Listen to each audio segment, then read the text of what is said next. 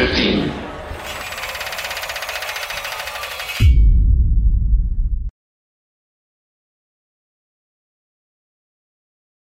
Hello.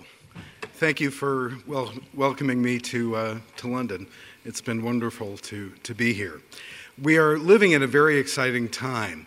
Uh, we're evolving as a society uh, from viewing people with conditions like autism, dyslexia, and ADHD solely through the lens of pathology, in other words, viewing them only through uh, the light of the things that they can't do or struggle to do, to seeing these conditions as also having positive attributes and strengths that can really uh, help our communities, our schools, and our workplaces if we are able to provide the appropriate supports accommodations, and research to help them face the challenges that they face in, the, in their daily lives and the challenges that their families face.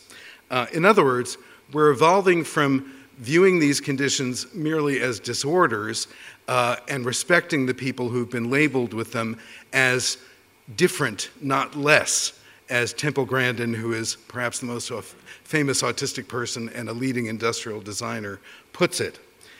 Uh, in the late 1990s, an Australian sociologist named Judy Singer coined the term neurodiversity uh, to describe this approach. Judy's mother uh, was on the autism spectrum, and her daughter also was. She hoped that the term neurodiversity would spread like a rallying cry to mobilize uh, the community of people who think differently, as phrases like gay is good and black is beautiful and sisterhood is powerful had mobilized other marginalized and stigmatized communities in the years before. She was inspired uh, to coin the term after reading a book by uh, a Jungian analyst in London, actually, called Disability Whose Handicap, which pointed out that people with physical disabilities are only as disabled as the environment fails to meet their needs. Imagine if we had put off the issue of civil rights until the genetics of race were sorted out, delayed the legalization of gay marriage until the causes of homosexuality were pinned down, and denied wheelchair users access to public buildings and schools while saying, someday, with the help of science, everyone will walk. That's how we've been treating conditions like autism, framing them as baffling medical enigmas, puzzles to be solved with very expensive genetic research rather than addressing the very basic day to day lives of autistic people and their families. Viewed as forms of disability that are relatively common rather than as baffling medical enigmas, conditions like autism are not so puzzling after all. Designing appropriate forms of support and accommodations is not beyond our capabilities as a society, as the history of the disability rights movement proves. The core principle of neurodiversity that we should build on the strengths, aptitudes, and special interests of people with autism and other learning differences while accommodating their needs is not, as people often feel, a new idea. In fact, it's the oldest idea in autism research, but it was forgotten for most of the 20th century, as I discovered while writing Neurotribes. Now, one of the first things that I learned while writing Neurotribes was that the basic timeline of autism's discovery as it has been reiterated in thousands of textbooks and Wikipedia, was incorrect. This is the incorrect timeline that has been accepted as truth for many decades. Uh, autism was allegedly discovered in 1943 by a child psychiatrist at Johns Hopkins Hospital named Leo Kanner. He wrote a paper describing 11 patients who were significantly disabled. Um, he would go on actually to uh, blame autism on bad parenting, which had a devastating effect on autistic people and their families for generations. Uh, what I discovered was that the man who was considered a footnote to Kanner's great discovery, a guy named Hans Asperger, was actually the guy who discovered what we now call the autism spectrum in the mid 1930s. Hans Asperger, there on the left, um, was working in a clinic called the Children's Clinic in the University of Vienna Hospital. It was an incredibly progressive clinic. It wasn't just a place where uh, people would come to bring their children to be screened and diagnosed. Uh, it was a place for the children to live and to learn for usually about a month. There was art on the walls, it was a very humane environment. Uh, the staff had a very um, open minded approach to the conditions that they were studying. Uh, in fact, one of uh, Asperger's assistants said that the virtue of having the children live there was that she could observe the children down to their very toes, even when they were just playing or relaxing. The children put on plays. Asperger would read poetry to the children. Uh, the children also had classes in history and geography. And what they learned was that autism is a very, very broad condition, that some people have autism would never be able to live without significant daily support, while others, uh, well, there was one uh, patient of Asperger's who uh, was very, very impaired when he was a child, but he started drawing triangles and circles in the sand when he was two. His mother supported that and allowed him to uh, get advanced tutoring in math as he got older. He eventually went to university where he found a flaw in one of Isaac Newton's proofs and became an assistant professor of astronomy while remaining very autistic. So Asperger and his colleagues had a very, very broad and inclusive view of what we now call the autism spectrum. And I'm going to show you two images that no one has ever seen. This is actually kind of historical. These are the roundtable discussions uh, among Asperger and his colleagues that I just got. I just got these images from Asperger's daughter, Maria, who's carrying on his work in Vienna. And it was at these roundtable discussions that their very broad and inclusive concept of the spectrum was developed. And the only problem was that they were working in Vienna.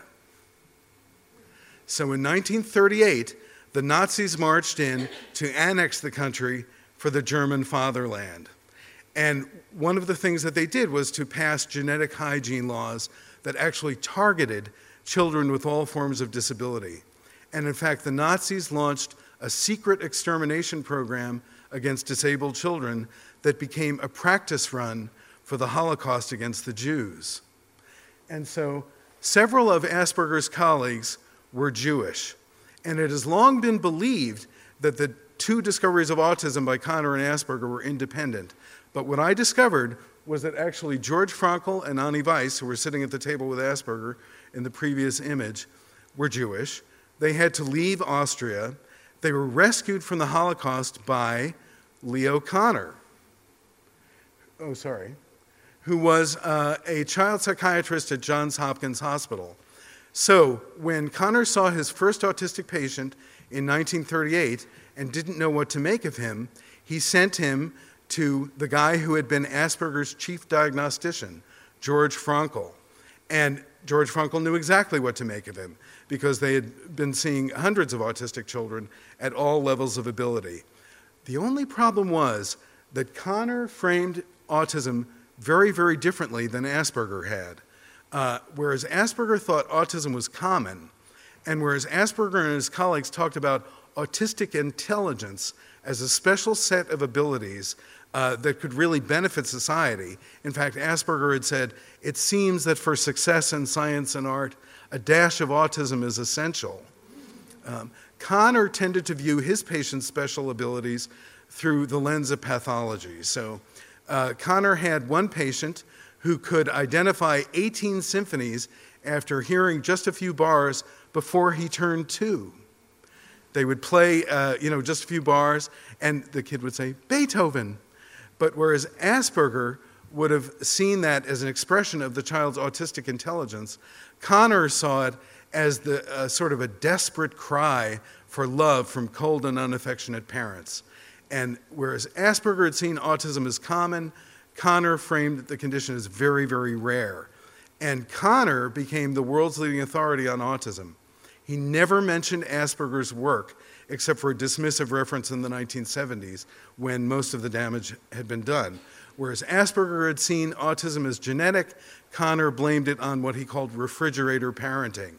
And as a result, parents who I spoke to were told to put their children in institutions, quietly remove their pictures from the family albums, and move on. And parents were uh, loath to even mention in public that they had an autistic child because it was tantamount to admitting that they themselves were mentally ill and had caused autism in their children. So it was a terrible, terrible shadow that was cast on autistic people and their families for two generations. What changed all that was a woman in London named Lorna Wing. She was a cognitive psychiatrist who had a profoundly disabled autistic daughter named Susie.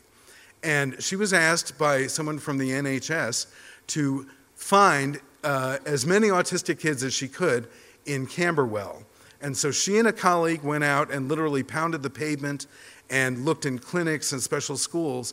And what she found was that Kanner's definition of autism was way too narrow and really underestimated the prevalence of autism. And when she saw these children who were not, you know, invariably devastated, as Kanner had described them, but actually loved their parents very much, would help their mom with the dishes, and then retire to their favorite room to listen to their favorite record over and over again. She, she thought to herself, why has no one noticed these children before?